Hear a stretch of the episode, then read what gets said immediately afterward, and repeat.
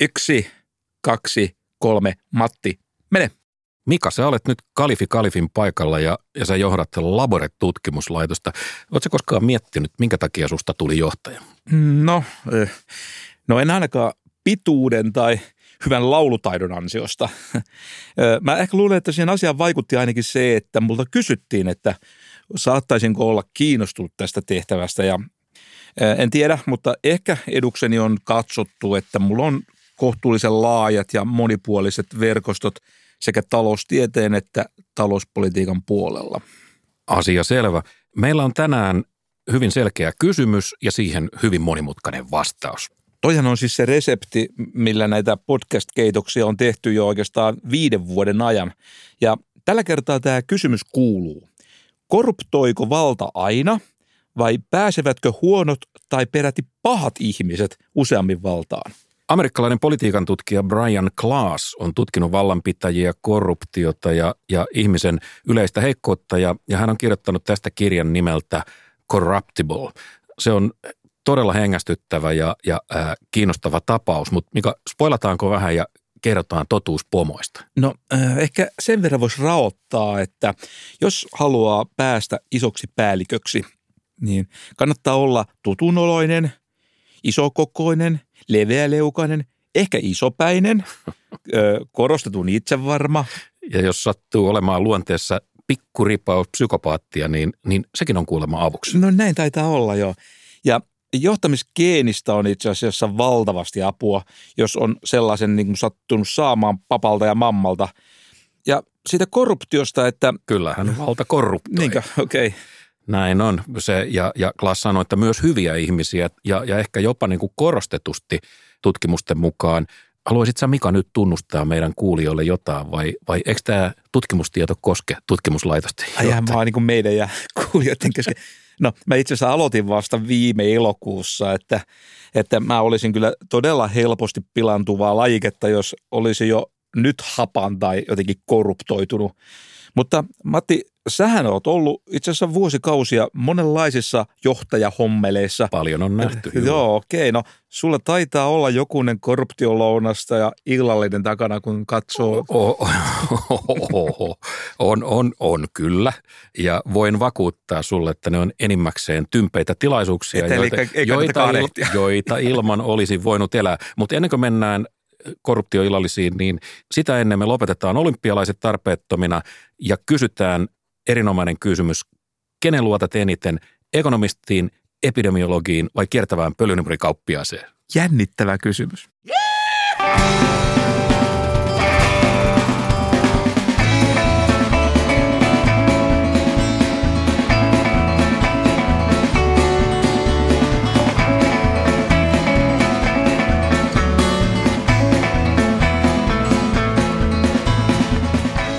Emeritustoimittaja ja parantumaton debatööri Virtasen Matti kyseli hiljattain Twitterissä ihmisiltä, että, että kehen he luottaa eniten. Hän antoi neljä vaihtoehtoa ja ne vaihtoehdot oli ö, yksi, ö, sosiologit, kaksi, ilmastotieteilijät, kolme, epidemiologit ja neljä, tadaa, tadaa. ekonomisti. Tadaa, yes. tota, mä en nyt tiedä, miten tämä joukko oli valikoitunut. Ehkä hän oli valinnut tähän jotenkin niin kuin ihmiset, jotka on epäilyttävyydeltä ja suunnilleen samalla tasolla ja, ja, ja ehkä jonkinlaisia tieteentekijöitä, mutta että joukosta puuttuu mun mielestä ainakin toimittajat ja afrikkalaiset prinssit, joiden omaisuus etsii pohjoismaista pankkitiliä ja, ja, ja erilaiset ponsimenetelmällä vaurastuneet sijoitusneuvojat. Virtasen Twitter-posse on tietenkin erinomainen tämmöinen poikkileikkaus kaikista Suomen näistä meuhaajista, joita Twitterissä on. Mutta Matti, äh, ehkä sä haluaisit kertoa jo tuloksen. No mä kerron tulokset heti, kun salakkaat hymyilemästä. Ja tämä oli itse asiassa kuitenkin koko joukkueen voitto. Mä Sa- haluan korostaa sitä. Sanoo taloustieteen Timo Jutila. No niin, 44 prosenttia vastaajista siis ilmoitti, että he luottaa eniten ekonomisteja. Yeah. Ja kakkoseksi tuli epidemiologit, 28 prosenttia. Aika selvä ero. Kolmantena ilmastotieteilijät 16 prosenttia ja perää piti sosiologit, vain 12 prosenttia ilmoitti, että luottaa eniten sosiologeihin. Mutta sanos nyt voittavan tiimin edustajana, että mikä oli tämän voiton avain? No eh, ehkä mä lähtisin siitä, että vastustajan karvaaminen jo itse asiassa siellä heti puolustuspäässä. Ja sitten kovat, mutta puhtaat taklaukset. Okei, siis kyynärpäät pidetään alhaalla. Juuri näin, että ollaan kuitenkin reilua. Ja sitten tämmöisen hyvän syöttöpelin tärkeyttä, niin sitä ei koskaan voi korostaa liikaa. Kryptinen lausunut, mutta veikkaat siihen, että pitää olla ammatillisesti solidaarinen. Täsmälleen. Ja sitten tietenkin pelin jälkeen ollaan reiluja, vaihdetaan hävinneen vastapuolen kanssa paidat ja annetaan tämmöisiä ystävällisiä, äh, konstruktiivisia neuvoja. Tuli muuten itse asiassa mieleen yksi meidän aikaisempi podcast, siitä on joitakin vuosia jo aikaa, jossa itse asiassa käsiteltiin monipuolisuuden tärkeyttä. Joo, taidan muistaa tapauksen. Silloin meillä oli esillä David Epsteinin mainion kirja Range, Why Generalists Triumph in a Specialized World. Ja, Loistava kirja, ja, fantastinen ja, kirja. No, no niin, rauhoitus nyt.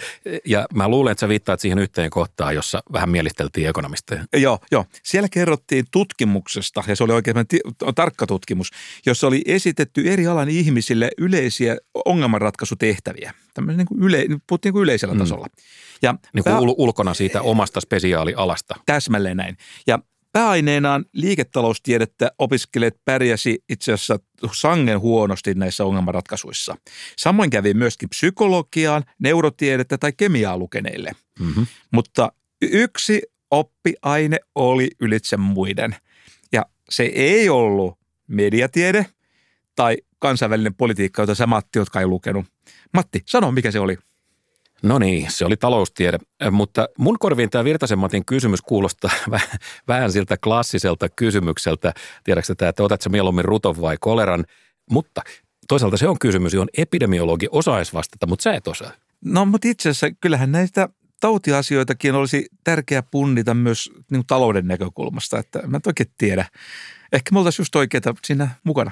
Niin, tämä tutkittava joukko oli, oli sillä tavalla edustavasti valittu, että, että siinä oli mukana kaikki tällä hetkellä muodikkaat alat ja sosiologia, mutta et, vähän mä odotin, että ilmastoporukka tai, tai, tai epidemiologit nyt kovin ajankohtaiset, että he olisivat ottanut jollain lailla ykköspaikan selkeästi, koska näiden ammattikuntien ihmisten mielipiteitä, näkemyksiä, niitä harvemmin kiistetään vai, vai tuleeko sulle niin usein semmoinen olo, että sun pitäisi päästä oikomaan vähän säätieteilijää, että ei se noin mene? No kyllä mä ainakin usein yöllä herään miettimään, että onkohan ne meteorologiassa nyt pohdittu esimerkiksi ilman tai lämmön käsitettä riittävän monipuolisesti, siis sillä tavalla, että nämä epistemologiset saavutukset olisi otettu huomioon semmoisella riittävällä käsitteellisellä tarkkuudella.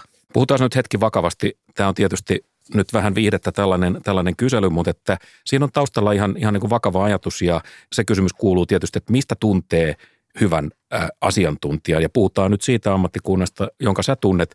Ä, mä siis täsmännän kysymystä, miten voi erottaa hyvän ekonomistin huonosta. Päällepäin se on hankalaa, koska molemmat puhuu sekavasti ja pukeutuu huonosti. No, tosi hyvä, että sä alat nyt puhua vakavasti asiasta. No, no hyvät ekonomistit tietysti tunnistaa ainakin siitä, että he ratkovat ongelmia mallien kanssa. Että heillä on siis pikkusen jotain enemmän kuin äh, korvaamaton mututuntuma. Niillä on työvälineitä. Okei, okay, mä hyväksyn ton. Katsotaan, mitä sun työvälineet sanoo tänään meidän varsinaisesta pääkysymyksestä äh, vallankäytöstä, mutta nyt siis tässä Twitter-äänestyksessä luotettavin ennustajajoukkojen ryhmä on valittu – ja, ja sen palkintona Virtasen malja on jaettu. Ja, ja nyt tämä kuuluisa poika on, on sitten taloustieteilijöiden puuhamaan ekonomikumin holvissa, jokos poika pääsi saunaan. No jos tämä nyt jää ihan tälle luottamuksella meidän ja kuuntelijoiden väliseksi asiaksi, niin, niin ehkä mä nyt voisin sanoa, että kun poika on nyt karaistu aikuiseksi henkilöksi tämmöisellä tosi armottomalla kylmäkuuma hoidolla. Uh. Uh.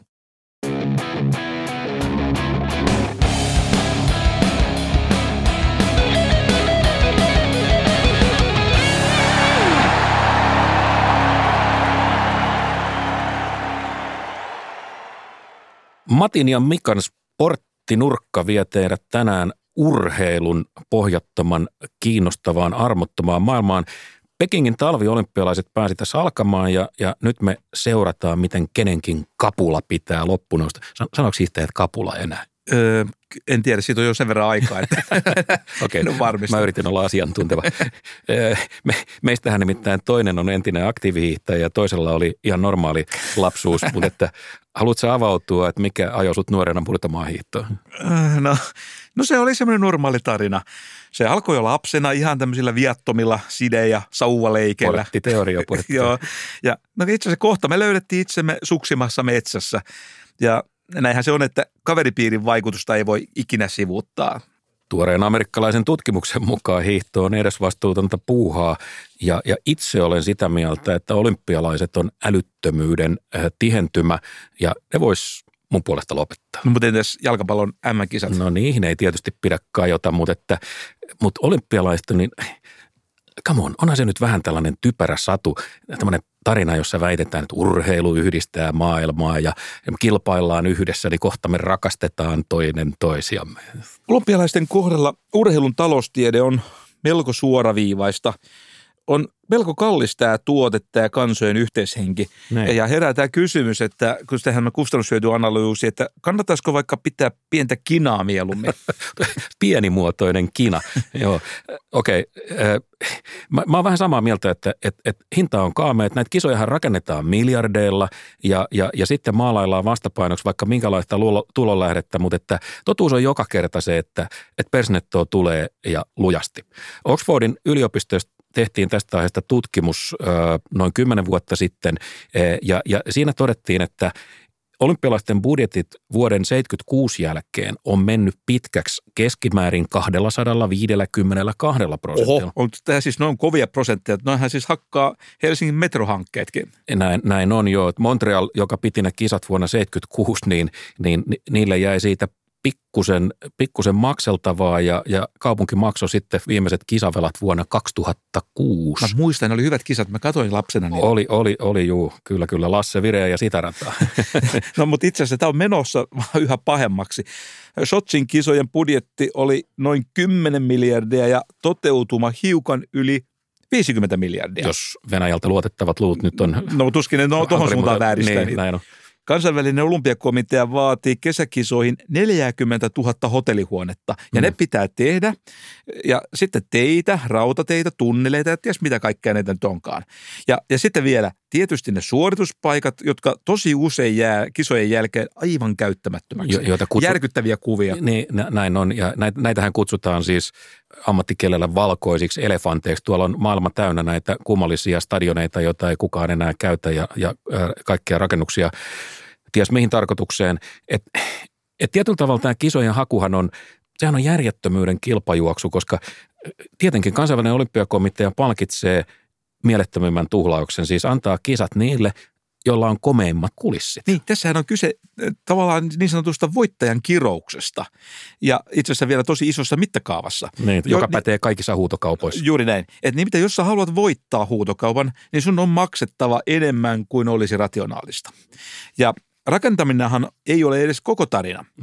Se- Tämän päälle tulee vielä esimerkiksi turvallisuusmenot, jo- jotka joka kisoissa, niin siihen menee miljardi tai kaksi. Ja siitähän ei jää niin siihen mitään pysyvää hyötyä. Ja sitten tietysti ekonomistina mä muistuttaisin tästä tärkeästä asiasta, ehkä taloustieteen tärkein käsi- käsite, vaihtoehtoiskustannukset. Mm. Mm. Eli pitäisi aina miettiä vaihtoehtoisia tapoja käyttää tämä sama raha. Niin, mitä muuta sillä fyrkalla olisi saatu? No nyt voidaan sitten tietysti sanoa, että työllistäähän nämä kisat paikallisia ja bla bla bla. No, mm, mutta, mutta siis työllisyysvaikutukset on ensinnäkin on tutkitusti aika väliaikaisia. Ja jos isäntäkaupungin seudulla ei ole korkeaa työttömyyttä, niin kuin aika usein on, Hmm. tämä tilanne, että nämä on, menee tämmöisiin menestyviin suurkaupunkiin, niin nämä työt menee useimmiten niille, joilla olisi niitä hommia muutenkin. Ja, ja tämäkin itse asiassa loiventaa tämän, itse, tämän, itse tämän kisan niin kuin vaikutusta talouteen tämmöisessä counterfaktuaalimielessä. Jos mä muistan oikein, niin Lontoon kisoissa kymmenen vuotta sitten, niin, niin tuloja oli jotain 5 miljardia ja menoja yli kolme kertaa se määrä. Pekingissä 2008, niin taisi olla niin, että tulot oli vain kymmenesosa menoista. Sanos nyt numero Niilo, että onko tämä niin sanotusti kestävä yhtälö? No se on kestävä niin kuin Italian valtion budjetti. Ja sitten on tietysti vielä se pikkujuttu, että olympialaisten tuloista suuri osahan ei jää sinne isäntäkaupunkiin, vaan menee tuonne KOK taskuun. Näin on. Ekonomistit Stephen Billings ja Scott Holiday tutki olympialaisten vaikutusta BKT pitkällä aikavälillä yksi tällainen argumentti, jota on käytetty kisojen puolesta, ja, ja he havaitsivat, että joko, joko, no, joko arvaan, arvaan, arvaan, ei mitään. Aivan oikein, ei mitään. Kerran on muuten käynyt niin, että isäntäkaupunki itse asiassa kieltäytyi pitämästä kisoja, jotka sille oli jo myönnetty. Satutko Matti, sä oot vanha mies, niin muistamaan, että mikä kaupunki? Muistan hyvin joo, se oli, se oli Denver, Coloradossa, jossa kansanäänestyksellä torjuttiin kisat. Ja oli ympäristösyitä ja, ja sitten sitä yleisesti pidettiin äh, niin kuin mielettömän kalliina puuhana. Vuosi, vuosi taisi olla, olla 72, kun tämä, tämä tapahtui. No Kiinahan on esimerkki maasta, jossa ei taideta paljon tällaisia asioita kysellä. Luulisin, että tästä ei, tästä ei laajamittaisia kyselyjä ole vaivauduttu järjestämään, mutta että taas vakavasti, niin nyt, nythän aika monet isot kaupungit ö, on viime aikoina luopunut kisahaaveista, Boston ja Budapest ja Hampuri ja Rooma. Ja, ja en tiedä, että alkaisiko järki viimeinkin voittaa ö, alaa. Nythän hiljattain niin olympiakomitea myös, kansainvälinen olympiakomitea myös kisat aika salamavauhtia, niin 24 ja 20 kahdeksan vuoden kisat Pariisille ja Los Angelesille. Ja mulla tuli vähän niin kuin sellainen olo, että annettiin äkkiä kisat niin kauan kuin hakijoita oli. Mitäs pitäisikö miettiä tätä mainevaikutusta? Jokuhan voisi väittää, että tuleehan tästä nyt kuitenkin goodwillia tälle isäntämaalle. Me, meinaatko oikeasti? Ei, no, se oli Matti, se oli sarkasmi. No hyvä, hyvä helpotus. Nimittäin joo, kun me on katsottu aikaisemmista kisoista eh, näitä, näitä saastekuvia Kiinasta ja, ja kaikenlaisia mielenosoituksia ja muita, niin, niin tulee vaan niin kuin mieleen, että, että kannattikohan tosta nyt maksaa tuollaista summaa, että kyllä huonon maineen saisi vähemmälläkin vaivalla.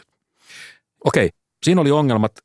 Sitten ratkaisu. Tähän tuhlaukseen olisi tietysti yksi hyvin helppo ratkaisu. No sultahan niitä ratkaisuja aina tulee. No mikä se nyt tällä kertaa sitten olisi? No se olisi se, että pidetään kisat 5 tai 10 kertaa peräjälkeen samassa paikassa, niin siellä on stadikat ja systeemit valmiina. Helppo aika totta. No itse asiassa mulla olisi toinen, itse asiassa aika erilainen ratkaisuehdotus. Ja no. mä, tota, mä mietin, kun covid-kokemuksia on tässä mietitty, että voisikohan nämä olympialaiset hoitaa jotenkin etänä – No jos shakki olisi lajina, niin ehkä sitten, mutta että miten tota maratoni tai painonnosto etänä, niin No simuloidaan. Tota, no urheilijat lähettää DNA-näytteen, josta voitaisiin tutkia tämän urheilijan geneettiset edellytykset tämmöiseen huippusuoritukseen just siinä kyseisessä lajissa. Okay. Ja sitten siihen saman kuoren mukaan tota, otetaan oikeaksi todistettu harjoituspäiväkirja – ja sitten verinäytteet vuoden ajalta. Että sitten me niin tästä nähtäisin, että, että miten harjoitus on sujunut ja minkälainen lääkitys on pohjalla. Ja sitten tietenkin tähän, tähän kaavaan täytyy lisätä jonkinlainen satunnaistekijä, koska päivän kunto ja sääolot vaikuttaa. Ja sitten kun ollaan nämä kaikki laitettu sinne kaavaa, laitetaan kone pyörimään ja annetaan algoritmin laskea todennäköisyysjakaumat. Niin, televisioidaan se, se tota, kun algoritmi rouskuttaa niin, sieltä niin vo, vo, vo, voittajan.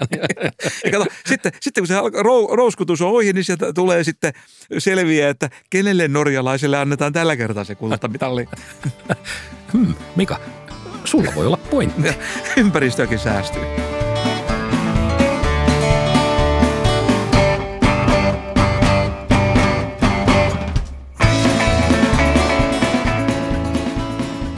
Satuitko muuten tietämään, että, että jos homo sapiensin, siis nykyihmisen aika, noin 300 000 vuotta, niin jos se puristettaisiin yhteen vuoteen ja, ja mietitään tämä asia niin kuin vallankäytön näkökulmasta, niin tästä yhdestä vuodesta me oltaisiin eletty tämmöisissä alkukantaisissa, ei-hierarkkisissa, siis niin kuin valtamielessä aika lättänöissä yhteiskunnissa. No en mä, Piirretty. mutta ainakin, ainakin lättänöissä yhteiskunnissa, niin, niin jouluun saakka. Ja ainoastaan niin kuin viimeiset kuusi päivää meillä olisi ollut semmoiset selkeät hierarkiat, että joku johtaa jotakin, joka johtaa jotakin – ja sitten tulee se, se isommassa, että et, et johdetaan niin kuin omasta halusta tai, tai muiden valintana. Kuusi päivää vuodesta. Joo, no nyt tietysti olisi hyvä tietää, että onko meidän nämä aivot ehtineet tämän kuuden päivän aikana sitten mukautua tähän muuttuneeseen tilanteeseen. Valitaanko me johtajat itse asiassa edelleen niillä samoilla ideoilla kuin aikanaan mammutin metsästäjät? Joo, tämä on, tämä on hyvä kysymys ja jos me kysytään vastausta Brian Classilta, joka, joka siis on kirjoittanut kirjan nimeltä Corruptible, niin se on kyllä yksi jännittävimmistä kirjoista pitkiin aikoihin. Se on tällaista evoluutiohistoriaa, kulttuurihistoriaa, johtamisen teoriaa ja, ja, ja mitä kaikkea. Ja hän vastaa tähän kysymykseen ja sanoo, että jossain määrin kyllä, että meidän menetelmät on muuttunut ällistyttävän vähän, vaikka me ollaan omasta mielestä huippufiksuja. Ja, ja hän kääntelee ja kaulii tätä kysymystä, joka melkein kaikilla on mielessä, että johtaako meitä hyvät ihmiset ja miksi meitä johtaa sellaiset ihmiset kuin johtaa? Miksi jostakusta tulee pomo? No sä sanoit tuossa, että keräilijän metsästäjät oli tietyllä tavalla niin kuin demokraattisempaa porukkaa, pienempiä mm. tuloeroja ja kaikkea tällaista. Elämä oli silloin varmaan aika karskia touhua mm. itse asiassa siitä Short, huolimatta. nasty and brutish, niin kuin sanotaan. Niin aivan. No, siis siitäkin huolimatta, mitä kaikkea silloin oli, mutta mikä sen kun tavallaan muutti sitten tämän hommelin? No, siihen on tietysti useitakin syitä, mutta että tämä on mielenkiintoinen juttu, että mä en ole koskaan tullut miettineeksi, että klassana syy saattaa olla, yksi syystä saattaa olla hyvin yksinkertainen. Ihmiset oppi jotain sellaista, mitä mikään muu eliölaji ei ole oppinut. Ihmiset oppi heittelemään esineitä. Pienen tämmöisen evolutiivisen sattuman johdosta, niin me osataan heittää esineitä tarkasti ja kovaa. Se on peukalo, mutta se, se, sekin, sekin varmaan joo. Mutta evoluutiobiologi Thomas Roach sanoi, että, että tällä oli iso merkitys. Me opittiin heitteleen kiviä. Sitten me kehitettiin, tietysti me tajuttiin, että silloin aikamoinen teho, sitten alettiin heitteleen keihäintä ja sen jälkeen tuli tietysti niin kuin jousipyssyt, että pystyttiin opittiin tappamaan ihminen kaukaa. Ei, siis, niin siis mat, mat, heittämään mat, vaan herjaa, mat, niin kuin matkan päästä. Ja, ja tämä muutti aika lailla koko systeemin, koska sen jälkeen niin armeijan koolla alkoi olla niin kuin merkitystä. Minkälainen massa ihmisiä sulla oli kerrallaan kasassa, niin se, se oli niin kuin voiton avain. Ja siitä lähti muutos. Niin luolamiehet hän kulki tämmöisiä niin kuin muutaman kymmenen jamban porukoissa, mm. mutta sitten kun päästiin jousipyssyjen aikakaudelle, niin näissä rähinnöissä oli jo itse asiassa tuhansia ihmisiä. Ja syy oli se, että koska tuhat nuolta on paljon tehokkaampaa kuin 500 nuolta. Niin, se on järkyttävän paljon tehokkaampaa. Joo. No jousimiehet sitten alkoi tietysti tarvita johtajaa, joka vähän niin kuin koordinoi sitä toimintaa ja mitä enemmän tota, porukka oli kasassa, niin itse asiassa tietenkin sitä enemmän tarvitaan erilaisia hierarkioita. Et siitä tulee niin hierarkian tarve, mutta sitten kun me aletaan valitsemaan niitä johtajia jousimiehille tai, tai kenelle hyvänsä, niin, niin kysymys kuuluu, että millä perusteella me se tehdään. No aloitetaan ihan, ihan niin kuin pohjalta. Ensimmäisenä pienimmistä pitä, asioista. pienimmistä ja samalla isoimmista asioista. Ensimmäisenä pitää tietysti kysyä, että onko geeneillä tässä kohtaa merkitystä. Ja Klaas sanoi, että ilman muuta. No joo, just näin, että vuonna 2013 löydettiin niin sanottu johtamisgeeni. Hmm. Se on tarkkaan ottaen RS4950. Mä kirjoitan ton ylös. Mä... Joo, laita, tsekka. Mä luulen, että mulla on teoria, että onko sulla se, mutta, mutta katsotaan. Kerro mulle tulos sitten seuraavassa jaksossa vaikka. Jonka esiintyminen niin korreloi tosi vahvasti sen kanssa, että päätyykö ihminen jossain vaiheessa johtohommeliin. Hmm. Ja jos siis sulla nyt sattuisi olemaan se jota me ei vielä tiedetä, se yksi tietty A-alleeli G-alleelin sijasta, niin itse asiassa sun mahdollisuudet päätyä pomoksi kasvoi 25 prosenttia.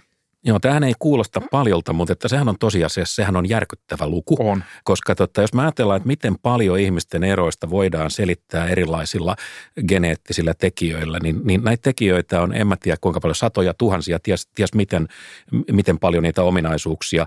Ja sitten tulee yksi, josta voidaan niin kuin johtaa 25 prosentin todennäköisyyden kasvu, niin tämähän on pakastimen sulattava luku niin no, sanotusti. No nimenomaan. Meillähän oli joskus podcastissa käsiteltiin juuri sitä, että melkein aika valtava määrä täytyy tekijöitä ja silti iso osa jää tästä vaihtelusta selittämättä, mutta 25 prosenttia on todella hurja luku. No, itse asiassa mä voisin kuvitella, että tämä vaikutus on suurempi kuin se, että esimerkiksi sitä mitä pääainetta on lukenut korkeakoulussa tai, tai mikä on kyseisen henkilön ongelmanratkaisukyky. Jep, mutta siitä me ei olla ihan varmoja, että miten paljon geenit ratkaisee sen, että kuka haluaa valtaan ensisijassa. Ja sitten alkaa tulla tietysti kuvaa näitä muitakin asioita. Eli kuin, kykyä halu ei aina me käsikädessä. Niin, niin että et minkälaiset muut ominaisuudet niin auttaa ihmistä nousemaan valtaan. Että et kaikkihan ei pääse valtaan väkivalloin, että valtaosa ö, valitaan. Se on siis se on peliä, mm, mm, kaupankäyntiä. Me mietitään, että kuka olisi hyvä mihinkin ja nykyisin varsinkin, niin tietysti kun vallitsee tämä mainio demokratia, niin, niin on hyvä kysyä, että minkälaisia ihmisiä me etsitään, kun se pomon paikka on auki? No näyttää siltä, että me valitaan mielellään ihmisiä, jotka osoittaa tämmöistä erityistä itseluottamusta ja No, itse Jos, jos kun olet mie- vähän, vähän täynnä itseäsi, niin kuin sanotaan, niin siitä on etua niinkö? No niin, jos sä mietit, että alkukantaisessa yhteisössä, niin mitä tämä päättämättömyys ja velttoilu on saattanut tarkoittaa? Se on siis saattanut tarkoittaa vaikeuksia tai jopa nälkäkuolemaa. Mm. Ja siksi on tavallaan ihan järkevää seurata sellaista tyyppiä, jolla niin kuin näyttäisi, että itseluottamus on kohdilla jopa vaikka se olisi vähän liiallisuuksiinkin mennyt. Ja tämä vuoden viimeiset kuusi päivää eivät ole onnistuneet pyyhkimään näitä, näitä niin kuin tavallaan tämmöisiä alkukantaisia, vaistovaraisia asioita meidän, meidän mielestä. Mutta mitä sitten ulkomuoto, onko sillä merkitystä? Ja taas Klaas vastaa, että on. Että tässäkään kohtaa niin luolamies ei ole ihan, ihan niin kuin kadonnut meistä. No psykologisissa kokeissa ihmisille näytetään naamoja ja sitten kysytään, että kuka näistä kuvissa näkyvistä tyypeistä olisi sitten hyvä johtaja. Ja itse näissä tutkimuksissa on käynyt niin, että miehiä valitaan useammin kuin naisia, joka ei ehkä ole yllätys, se vastaa meidän arkikokemusta. Mm-hmm. Ja, ja jos tälle valitsijalle kerrotaan, että nyt on kyllä kriisi päällä. On joku semmoinen tilanne, että nyt, nyt on todella niin kuin tiukat paikat. Niin, ja piti just asemoitua siihen tilanteen. No mitä käy? Miesten asema vahvistuu entisestään. Niin. Näin niin kuin nykymaailman näkökulmasta tähän kuulostaa vähän absurdilta, mutta että jo, jos, tota, jos tutkijat näin sanoo, niin pakkohan se on uskoa. No sitten on toinen vastaava juttu. Tutun tai vähänkin vieraan kohdalla, niin me valitsemme tutun, vaikka se olisi vähän huonompikin. Mm. Toisessa kokeessa yliopisto-opiskelijat pelasivat sellaista peliä, jossa luottamuksella ja yhteistyöllä oli aivan ratkaiseva merkitys. Ja koehenkilöillä oli valittavana kaksi ehdokasta. Toisen suoritukset oli heikkoja, mutta hän oli samasta yliopistosta kuin tämä koehenkilö. Mm. Siis sit- ikään kuin tutumpi, Niin, just lähe, lähempänä. Ja sitten oli toinen, joka oli toisesta yliopistosta, mutta tulokset oli tosi hienoja. Niin. Pärjäs hyvin, mutta oli kauempaa. Ja aina mä arvaan, heikompi tuli valituksi. Matti, oikein. Okei. sä sait pisteen taas. Ja sitten tietysti niin kuin naama, vanha kunnon pärstä kerroin, jolla on merkitystä, sekin me tiedetään kokemuksesta. Tutkimusten mukaan, niin jos me otetaan esimerkiksi jokin yhteiskunta, jossa valkoiset dominoivat, Mm-hmm. ja ihmisille tässä yhteiskunnassa tarjotaan johtajaksi kandidaattia, joka on valkoinen ja vähän babyface, semmoinen lapsen kasvoinen Mm. pyöreähkö, vähän semmoinen, tiedätkö, niin kuin poi, Mulla on poikamainen. joitakin kasvoja nyt mielessä. No, älä, älä nyt. Tätä- älä niin, niin mitä, mitä tapahtuu, kun tällaisia kasvoja tarjotaan ihmisille, niin ehdokkaan mahdollisuudet heikkenee. Okei, koska ihmistä ei pidetä jämäkkänä johtajana. Mm. Se on, ja, tämä, on helppo tavallaan niin Joo. ymmärtää. Mutta Mut- sitten ja, okei, mutta jos tämä kandidaatti on musta, Siis eli valkoist- erinäköinen, valkoisten niin, dominoimassa yhteiskunnassa kandidaatti on musta, niin, niin, mitä mahdollisuuksille käy? niin samoilla parametreilla hän on samalla lailla babyface, niin mahdollisuudet paranee. Ja, ja se taas perustuu kuulemma siihen, että kun ehdokas on, on ryhmästä, joka koetaan vähän, vähän niin kuin, ö, etäisemmäksi niin kuin toisesta ryhmästä, niin, niin näiden pehmeiden piirteiden takia tämä ihminen koetaan jotenkin vähemmän uhkaavaksi. No Se on, se on, crazyä, mutta on, mutta nyt, hei, nyt mä mietin, että miettiikö kukaan tässä nyt esimerkiksi, sanotaan nyt vaikka Obaman muotoja. Mm. Ja, ja äh, no sitten useinhan kuulee, kuuntelee, kun ihmiset puhuu niin kuin työpaikoista, niin, niin ihmiset sanoo sen niin kuin läppänä, että, että mun pomo on ihan psykopaatti. Mutta Okei. mut, tota, No, mä funny, funny enough, sanoo, sanoo Klaas, niin, niin tota, siinä voi olla jonkun verran totuuden siementä. No niin sanottu iso kuvahan on se, että psykopaatteja ei ole paljon, niitä on itse asiassa tosi vähän, mutta jostain syystä valta vetää niitä puoleensa ja ne on todella taitavia kiipeämään näitä organisaatioiden erilaisia tikapuita. Ja sen takia tota, niitä on pomoina paljon enemmän kuin ikään kuin tilastojen perusteella pitäisi odottaa. Joo, siis äh, psykopaattisia piirteitä tutkitaan jollain psykologisella testillä, jonka tarkkaa luonnetta en tiedä, mutta että mun käsitys on se, että keskimäärin noin joka viidessadas ihminen ylittää sen rajan niin, että, niin, että voidaan niin kuin arvella, että hänessä on taipumusta. Ja kuinka psykopaat- usein väitetään jotain psykopaatiksi, niin tähän lukuun nähden, niin tähän on tosi pieni luku. Kyllä, Että, kyllä. Mutta sitten kun tutkitaan niitä ihmisiä, jotka tota, pyrkii yritysjohtajiksi, niin tämä on taas niin raju, että mä en oikein tiedä, että pitäisikö mun uskoa tätä vai ei. Niin, niin tämä sama raja ylittyy niin, että joka 25. osoittaa jotain taipumusta tällaiseen. Aikamoinen tekijä jo. Ja, ja, tota, ja jota tämä nyt menisi ihan niin kuin varmasti viihteen puolelle, niin, niin tota, tutkijapsykologi Kevin Dutton Oxfordista hänkin, niin määritteli kymmenen ammattia, joissa todennäköisimmin tapaa ihmisiä, joilla on psykopaattisia piirteitä. Ja, ja nämä on toimitusjohtajat, okay. lakimiehet, julkikset, tämmöiset myyjät siis tarkoittaa tämmöisiä niin kuin firmoissa olevia, ei kaupan kassoja, vaan tällaisia myyntitykkejä. myyntitykkejä. Kirurgit. Se oli yllätys. Joo. Miten, miksi kirurgit? No, mutta kirurgihan on valtava vallankäyttäjä. No siis niin. Siis hänellä on absoluuttinen valta yhden, yhden, yhden ihmisen no, elämä. Totta. No, sitten tämä, joka sua taas huvittaa, journalistit. No tämä ei ollut yllätys. vallankäyttäjiä hekin, poliisit, ei tarvitse kysyä, että miksi. Heillä, heillä on paljon valtaa. Pappi, vähän yllättävää, mutta jos ajattelet, no, että kuinka ei. sulla on niin kuin papin ja, ja, ja seurakuntalaisen suhde, niin sehän on melkoinen vallankäyttösuhde ja, ja henkisesti ja vaikka tarkoitus olisi hyvä. Ja sitten tulee vielä keittiömestarit. No, keittiömestarikin on nyt vähän yllättävää. niin, niin. No. mutta siis ehkä, mutta jos ajattelet keittiöä, niin Siellähän, no, ei, se siellä, siellähän ei kysytä apukokilta, että haluaisitko laittaa tuohon vähän perunaa.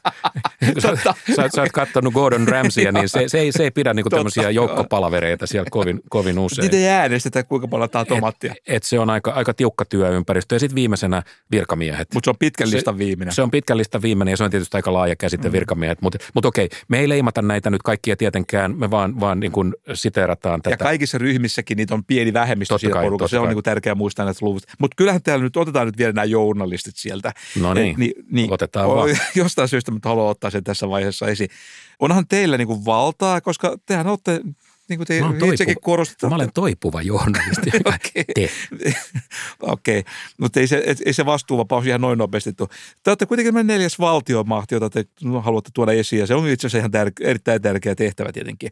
Mä tuli tietysti mieleen tästä se vanha vitsi, että psykopaatti halusi isona joko johtajaksi tai toimittajaksi, siis harhaanjohtajaksi tai tyhjän toimittajaksi. Äh, kiitos tästä arvostavasta lausunnosta tämmöinen ihminen, jolla on psykopaattisia taipumuksia, on siis hän, hän on hyvä pääsemään valtaan. Se on, se on hänen todellista niin kuin ammattitaitoa, miten hän kiipeää näillä tikapuilla.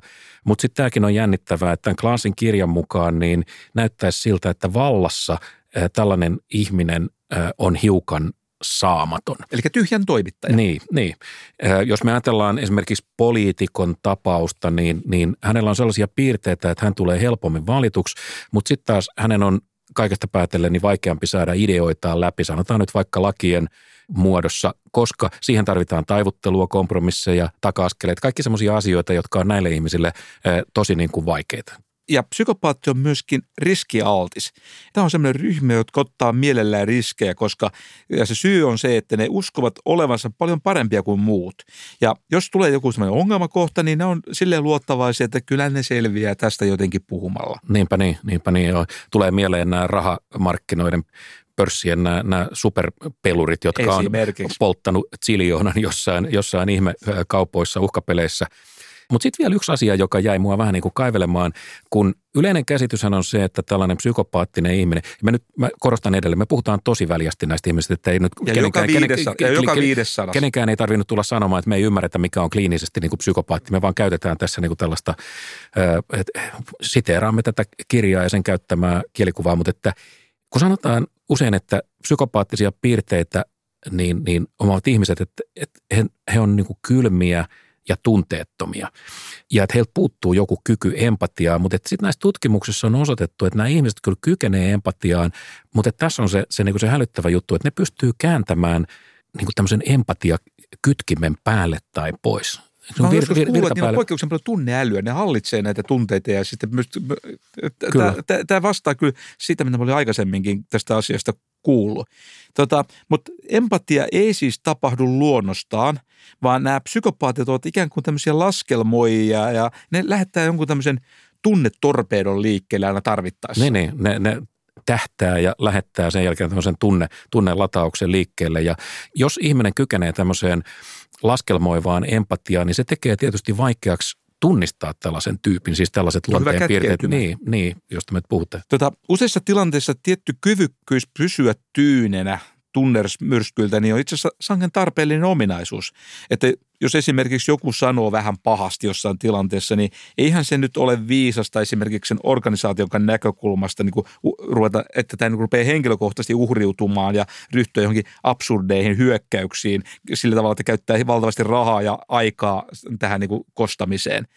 Mutta nimenomaan psykopaatti saattaa tehdä niin. Ja tämmöinen epätoivottava ominaisuus johtajassa on kyllä, mä väittäisin, siitä kannattaisi pyrkiä eroon. Koska pitäisi pystyä ajattelemaan niin kuin, oliko se kummisetä elokuva vai missä, että bisnes on vaan bisnestä.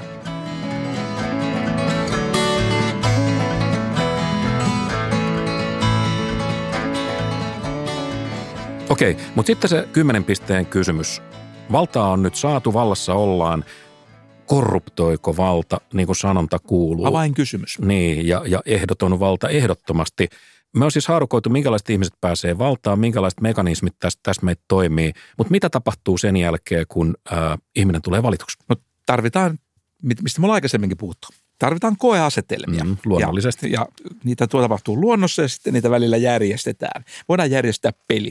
Ja tämmöinen peli, mitä usein näissä käytetään, on nimeltään diktaattoripeli. Se diktaattoripelin idea on se, että tämä koehenkilö on valittu niin sanotuksi diktaattoriksi.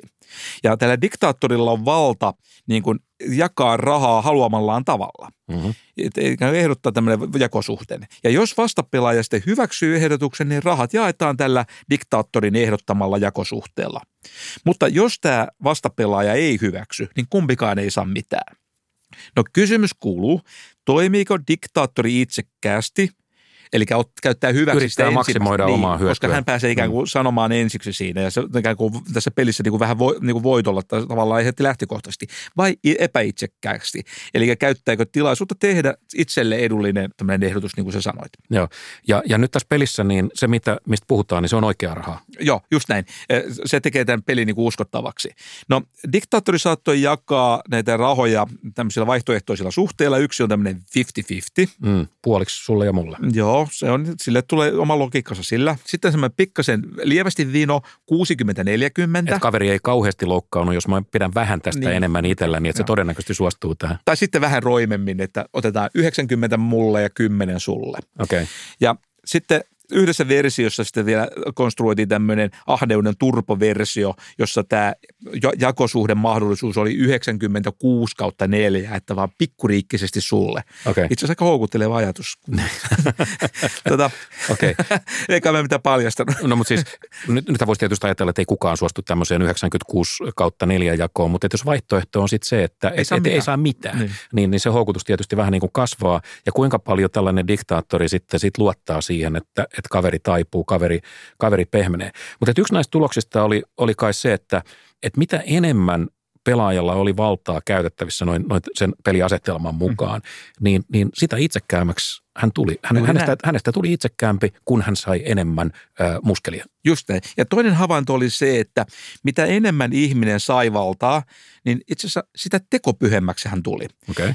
Tässä oli niin kysytty, että pela, pelaajilta etukäteen ilmoittanut, että mikä, mikä olisi kuin hänen mielestään reilu tapa pelata. Mm. Ja sitten katsottiin sen pelissä, että no miten sitä oikeasti toimii. Niin pelissä, mitä enemmän pelaaja sai valtaa, niin sitä helpommin hän sitten luisti sitten näistä periaatteistaan. Että se Eli siis mä sanon, reilu mä, silloin, kun ei ole valtaa. Niin, vielä. mä sanon ennen peliä, että 50-50 on ehdottomasti paras, että se on kaikista reiluinta. Ja sitten kun siinä on rahat on edessä, niin sitten mä alan sanoa, että kyllä sun nyt kannattaisi ottaa kuitenkin tuo kymmenen pinnaa tuosta. Tämä vastaa joitakin elämän kokemuksia. Okei, no tämän perusteella siis valta vaikuttaisi vähän korruptoivan ihmisiä.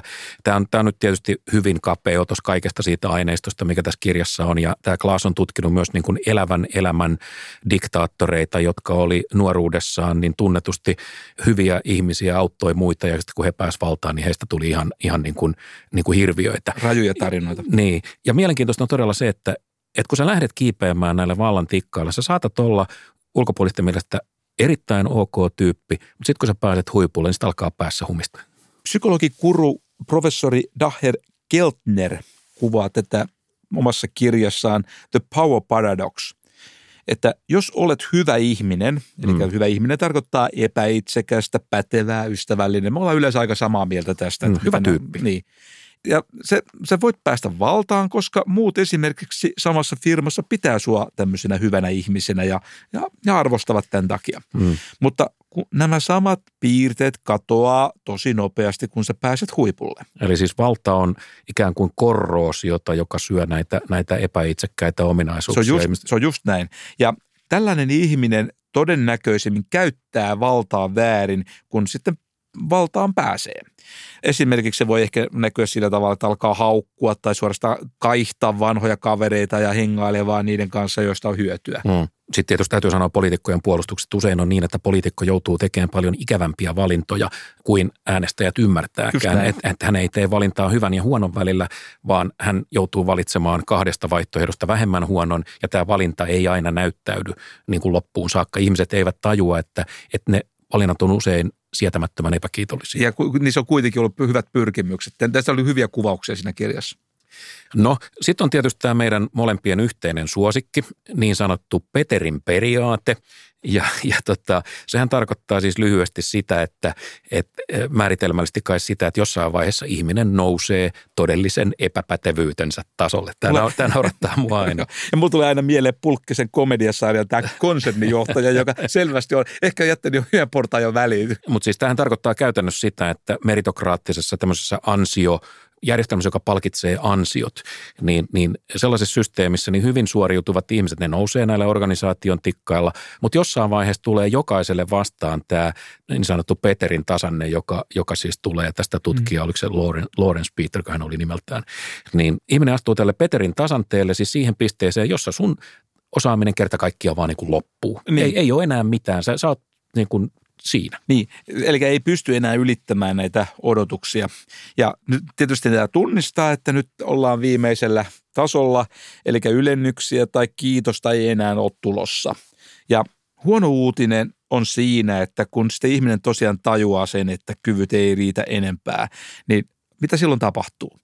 Alkaa taantuminen. Ihmiset ikään kuin virta loppuu. Se alkaa niin kuin akku alkaa tiedätkö, virta kuluu. Se käy niin kuin kännykälle joskus. Niin, ja ikävä kyllä tämmöinen taantuva ihminen, niin se on usein tota, hyvin korruptoituva ihminen, joka on aika helppo ymmärtää. Joo, ja, ja mä luulen, että aika moni tuntee työuraltaan tällaisia tapauksia, että taantuva ihminen siis tässä kohtaa tarkoittaa sellaista, joka alkaa takertua auktoriteettia ja sanoa, että näin tehdään, koska mulla on natsat viisi äh, muista argumenteista, tai sitten se alkaa takertua pikkumaisiin muotoseikkoihin. Näin mm. ei voi tehdä, koska pykälä 47 sanoo niin. Tunnen ilmiö. ja, ja, yksi, ja. yksi keskeinen havainto on myös se, että mitä tutumpia ovat ihmiset, joiden kanssa asioi, niin, ja mitä pidempään tämä suhde jatkuu, niin – sitä suurempi vaara on tämmöisille korruptioille. Jos kysymys on siis semmoisesta suhteesta, jossa käytetään jo, sanotaan nyt vaikka julkista valtaa tai rahavaltaa tai mielipidevaltaa. Täsmälleen. Ja sen estämiseksi rotaatio on tärkeä. On tärkeä liikkuvuus. Liikkuvuus on monesta syystä tärkeä, mutta tämä on yksi syy. Mä, mä muuten väittäisin, tämä nyt tulee ihan hihasta, minulla ei ole tutkimusnäyttöä, mutta mä väittäisin, että nimenomaan tämä on Suomen ongelma, siis Suomi, joka kaikissa tutkimuksissa todetaan, että se on korruptiovapaa ja meillä ei juuri tätä esiinny, niin, niin jos meillä jonkunlaista tällaista märännäisyyttä on, niin se, se, se on juuri tätä, että ollaan niin kuin liian pienissä piireissä, tunnetaan liian hyvin ihmiset, samat ihmiset, samat asiat, se jauhaa kehää. vaihtua pitkällä kaavalla. Quid pro quo, niin kuin sanotaan, että et, et siinä ei niinkään niin kuin liikutella rahakasseja niin kuin elokuvissa, vaan se on enemmän tällaista sanatonta yhteisymmärrystä siitä, että, että oikastaan nyt tosta ja ei, ei nyt olla niin pikkumaisia ja hoidetaan nyt tämä rakennuslupa tosta. Että ei tehdä... Ensi kerralla hoidetaan toisinpäin. Niin, niin, niin. Mutta sitten vielä yksi kysymys. Jos meillä on mätä ihminen ja, ja meillä on mätä systeemi, no, niin, niin, niin kumpi tuli ensin? No, tämä taitaa olla nyt se kuuluisa kana mätämuna-ongelma. Ka, ka, kana, Kanakin voi olla mätä. Ka, kana ja mätäkukko vai mätämuna. Okei, okay. meidän tota, tämän viikon guru Brian Classis sanoo, että, että ihmiset on erityisen heikkoja erottamaan toisistaan mätiä ihmisiä ja mätiä systeemeitä. Mm. Toisin sanoen nyt, nyt niin kuin kannattaa miettiä, että Mitäs jos ihmiset ei teekään pahoja asioita sen takia, että ne on alun perin pahoja ihmisiä vaan sen takia, että ne on, ne on jumissa niin kuin mädässä systeemissä, joka, joka ei päästä niitä ihmisiä ulos tai toimimaan. Muuten ne alkaa toimia sen, sen systeemin ehdoilla.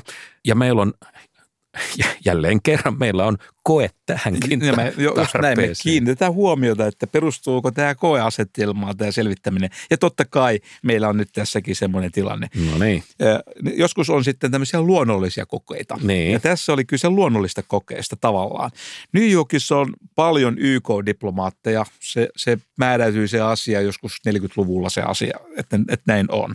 Joista toiset keräsivät aikanaan valtavan määrän parkkisakkoja sen takia, että siellä oli sellainen sääntö, että käytännössä he eivät joutuneet niitä niin, itse maksamaan. Diplomaattia ei joutunut maksamaan ja kyllä, mutta että sitten samaan aikaan samoilla ehdoilla niin joidenkin toisten maiden diplomaatit ei saanut sakkoja lainkaan. Ja mm. tietysti tämän luokan mallioppilaita ovat pohjoismaa. Niin, norjalaiset ei juuri, ei juuri kuponkeja äh, keräily. Hei, tota, tämä oli tietysti täysin odotettua. Olisiko sulla Matti aikaa hetki jutella Kalmarin unionista? no niin, mennään, mennään siihen myöhemmin. Aikanaan siis pääsivät kuin koira veräjästä niin sanotusti, mutta sitten systeemi muuttui. Tuo oli koeasetelma, ulkoinen shokki. Kyllä. Ulkoisen shokin nimi oli pormestari Mike Bloomberg, joka ilmoitti aikanaan, että jos, jos tämmöinen CD-auto kerää – kolme maksamatonta sakkoa jossain ajassa, niin siltä viedään diplomaattikilvet. Se, se ei saa enää niitä etuja, joita niihin liittyy. Sai sellaisen mahdollisuuden, varmaan ollut aikamoinen vääntö, mutta aivan fantastinen esimerkki luonnollisista kokeista, josta me ollaan puhuttu tota, itse asiassa juuri viime vuoden lopulla. Niin. Eli tuli tämmöinen ulkopuolinen interventio. No, mitäs tapahtui? Kun järjestelmä muuttui, niin jopa ja ennen kaikkea – siis niiden, jotka oli siihen saakka larvannut pahimmin, niin, niin niiden käytös muuttui. Ne reagoivat kannustaa. Nä, nä, näissä parkkisakkokisoissa niin ykkösiä tai, tai New Yorkin piirimestareita oli kuvaitilaiset, joille oli kirjoitettu viidessä vuodessa keskimäärin 250 eh, tikettiä per äijä. Se on aika paljon. Olivat kai äijiä keskimäärin. Ja, ja tota, sitten kun tuli tämä muutos, niin mikä oli luku? 0,15. Siis alle tuhanteen osaan. Ja sitten oli tota Chad, en tiedä paljonko chadilaisia autoili Manhattanilla, mutta, että, mutta ilmeisesti jonkun verran, koska ennen tätä Bloombergin ukaasia, niin, niin chadilaiset sai keskimäärin 126 parkkisakkoa ja muutoksen jälkeen nolla. No tässä oli tärkeä opetus kulttuurilla on siis merkitystä. Mutta, mutta, mutta, mm. mutta just on aina, usein on mutta. Kyllä sillä paikallisella systeemilläkin oli. Nimittäin taisi tai olla niin, että, että mitä pidempään esimerkiksi nämä kaikkein parhaat olympiaurheilijat, tai siis muutenkin parhaat puhdasmieliset, eli norjalaiset, niin oli olleet siellä New Yorkissa, niin sitä helpommin heidänkin moraalinsa alkoi sitten vihdoin niin kuin rakoilla. Niin, että jopa tällainen pohjoismainen puhdas otsaisuus, niin se, se alkoi sitten oleen, oleen kovilla kun, kun riittävän kauan pehmitetään. Niin se, niin se kulttuuri tarttuu. Niin se kulttuuri tarttuu. Mutta vielä yksi asia tästä, tästä niin kuin vallasta. Kun valtaa pidetään se on, se on tietysti, niin kuin me puhutaan korruptoituneesta vallasta, se on itsekkyyttä, se on, se on tietyllä tavalla niin kuin itsekkyyden funktio. Ja nyt tietysti täytyy kysyä, että onko itsekkyys ihmiselle synnynnäistä vai onko ihmisellä jonkunlainen synnynnäinen taipumus yhteistyöhön? Mm-hmm. Ja tätähän tässä kirjassa on kuvattu mun mielestä aika, aika mielenkiintoisesti kokeilla, jossa pikkulapsille annettiin jotain, en nyt muista mitä, jotain kivaa. Ja, ja, No jotain sellaista. Ja sitten sit ruvettiin seuraamaan, että kuinka spontaanisti lapset jakaa tämän, tämän hyvän tai kivan muiden kanssa. Ja kävi ilmi, että, että kaksivuotiaista oikeastaan kukaan ei ollut halukas jakamaan sitä, mutta kolmevuotiaista peräti 80 prosenttia luopui jostain hyvästä niin toisen hyväksi. Siis mm. an, an, antoi osan kaverille. Että voidaanko tässä niin sanoa, että tässä olisi jonkunlainen tämmöinen reiluuden vaisto ihmisessä, joka, tai, tai joku sellainen, tiedätkö, niin kuin voima, joka Ton. vie kohti reiluutta. Koetaanko se järkevänä vai mistä tulee? Ja siis, jos ajatellaan evoluutionäärisesti, niin tuossahan on niin kuin järkeä. Nimittäin kyllähän se on niin aika loogista ajatella, että ihmisessä olisi tämmöisiä synnynnäisiä ainakin edellytyksiä vastavuoroisuuteen ja yhteistyöhön, koska totta kai tämmöinen ominaisuus on sille populaatiotasolla hirveän tärkeä ominaisuus. Niin. Mutta eh, ehkä se ei nyt sitten kaikissa välttämättä nyt tule kuitenkaan esiin. Tarvitaan kasvatusta, opetusta ja sitten ne oikeanlaiset systeemit. Miten se Eino Leino nyt sitten runoilikaan niistä hyvistä ja pahoista ja – hyvyyden loistamisesta. Viit, nyt, nyt ollaan syvällä. Hymyilevä Apollo. Tiippiä kamaa. Hy, hymyilevä Apollo. Ei paha ole kenkään ihminen, vaan toinen on heikompi toista. Paljon hyvää on rinnassa jokaisen, vaikkei aina esille loista. Näkee, että se olit kyllä lupaava. toimittaja. Nyt, nyt tunnereservit tyhjeni nimittäin juuri tuohon tuo lausuntaan. Aika lailla. Okei, nyt, nyt alkaa mennä niin syvälle, että nyt, nyt palataan hetkeksi pinnalle vielä. Siis ongelmana tässä kaikessa on se, että eh, tärkeisiin paikkoihin hakee usein huonoja eh, ihmisiä. Pahoja, pahoja suorastaan. Pahoja, pahoja, suorastaan pahoja ihmisiä. Sitten on paljon hyviä ihmisiä, jotka hekin pyrkii valtaan. Heillä on kykyä empatiaa ja heillä on halua tehdä hyvää, mutta heillekin käy aika usein huonosti valta turmelee. Se on täsmälleen näin. Ja siksi tarvitaan hyviä systeemiä. Mm. Ja niitä hyvi, hyviä systeemiä... Peli ei ole menetetty. Just näin. Hyvän systeemin yksi tunnusmerkki on se, että se ei erityisesti houkuttele sitten niitä vääränlaisia pahoja ihmisiä niin johtopaikoille. Siitä tässä kirjassa käsitellään mun mielestä tosi ansiokkaasti. Eli valikointi on erittäin tärkeää. Mutta sen lisäksi on aivan älyttömän tärkeää, että se systeemi on lisäksi sellainen, että se estää näitä hyviä tyyppejä turmeltumasta. Mm. Ja valvonta. Kohtuullinen valvonta. Just näin, järkevä. just kohtuullinen oikeanlainen järkevä valvonta. Ja sitten vaihtuvuus on esimerkkejä tärkeistä asioista. Niin, että ihmiset vaihtuu, ideat vaihtuu ja, ja, ja näin. Okei, no jos me tiedetään millainen hyvä systeemi on, niin miksi me ei vaan oteta sellaista käyttöön? Niin, miksi systeemi ei tavallaan ota itseään tukasta kiinni ja nosta itseään suosta ylös? Okei, okay. tämä on niin vaikea kysymys, että, että tota, se, tähän löytyy vastaus vain ja ainoastaan yhdestä paikasta. Darren Asemoglu. Darren Asemoglu, kyllä. kavereineen, koska tämä on mun mielestä se tärkein kysymys, joka Darren Acemoglu ja James Robinson esittivät kirjassaan The Narrow Corridor. Usein on tietenkin niin, että nämä systeemin vartioiden intressissä ei ole se muuttaminen. Mm, niin siis huonoilla tai suorastaan pahoilla systeemeillä, niin niillä on tietenkin vahva halu niin kuin elää, jää, jäädä, jäädä vaikuttamaan. Ja sitten joskus käy vaan niin, että, että siihen muutokseen tarvitaan voimakas ulkopuolinen interventio, niin kuin sä sanot, tapahtuu joku rysäys tai kaos tai joku odottamaton muutos tai uhka, joka, joka voi pakottaa johtajia, luovuttaa valtaa ja muuttaa, muuttaa systeemiä.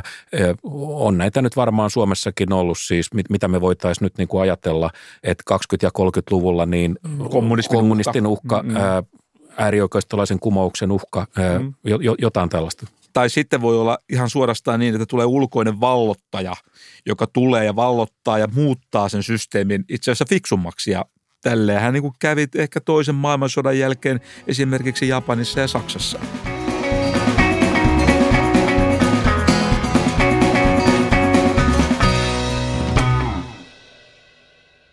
Suomen valtio päätti päätti tammikuussa edistää kansalaisten äänestysaktiivisuutta ja, ja julkaisi äh, mainoksia, jossa esiintyi tunnettuja ihmisiä, jotka vakuutti, että vaaliuurnilla kannattaa käydä. Ja, ja Matti Varo tykkäsi sitä verorahoillakin tietysti. ja tota, en, siitä en sanonut mitään, mutta että yhdessä mainoksessa taisi olla, olla laulaja Maija Vilkkumaa, joka selitti jotain tyyliin, että yllättävän hyvin ääni kantaa. Ja, ja toisessa oli sitten Antero Mertaranta, urheiluselostaja, joka mesoi, että syöllä lepää ja ääni on uurnassa. Hilpeitä, hilpeitä. Joo, joo, kivat mainokset, mutta kyllä nyt tietysti näyttäisi vähän siltä, että ei reklaamit tällä kertaa ihan täysin purassu.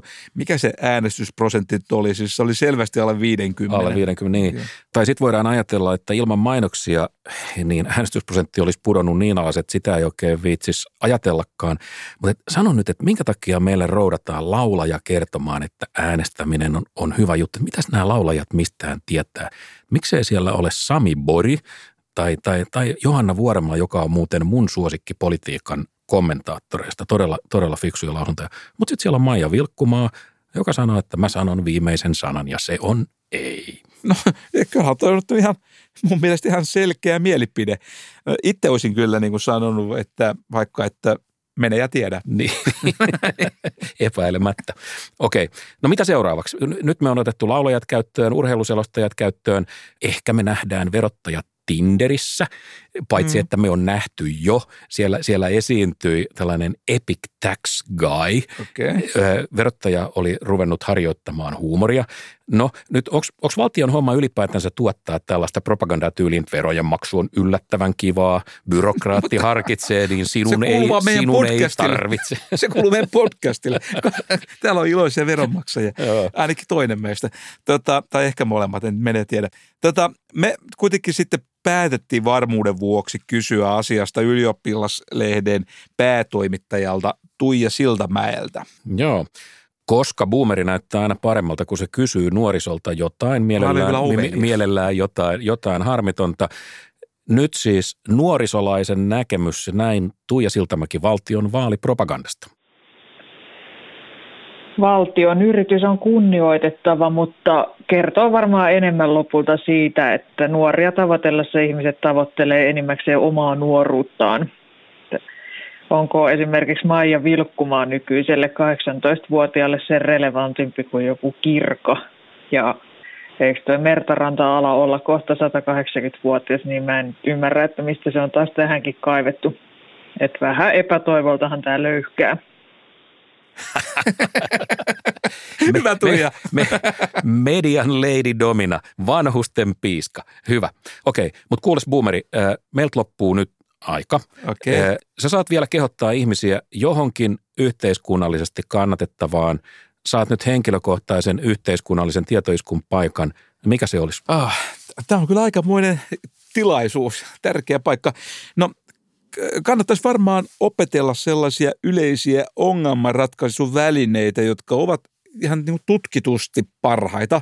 Ja vastaus on tietysti, että lukekaa taloustiedettä. Okei. Okay, Aivan mahtavan johdatuksen ja tosi vahvat perustukset taloustieteestä saa, kun lukee netistä tuhatsivuisen kirjan The Economy. Tuhat sivua. Ei vähällä sitä selviää. Se on hilpeät aikaa. Ihmisen parasta aikaa. Kato, hei, kato, se on kaikkien saatavilla ja hei, ilmaiseksi. Ja vielä, eikä tässäkään kaikki, se on vielä suomeksi saatavilla.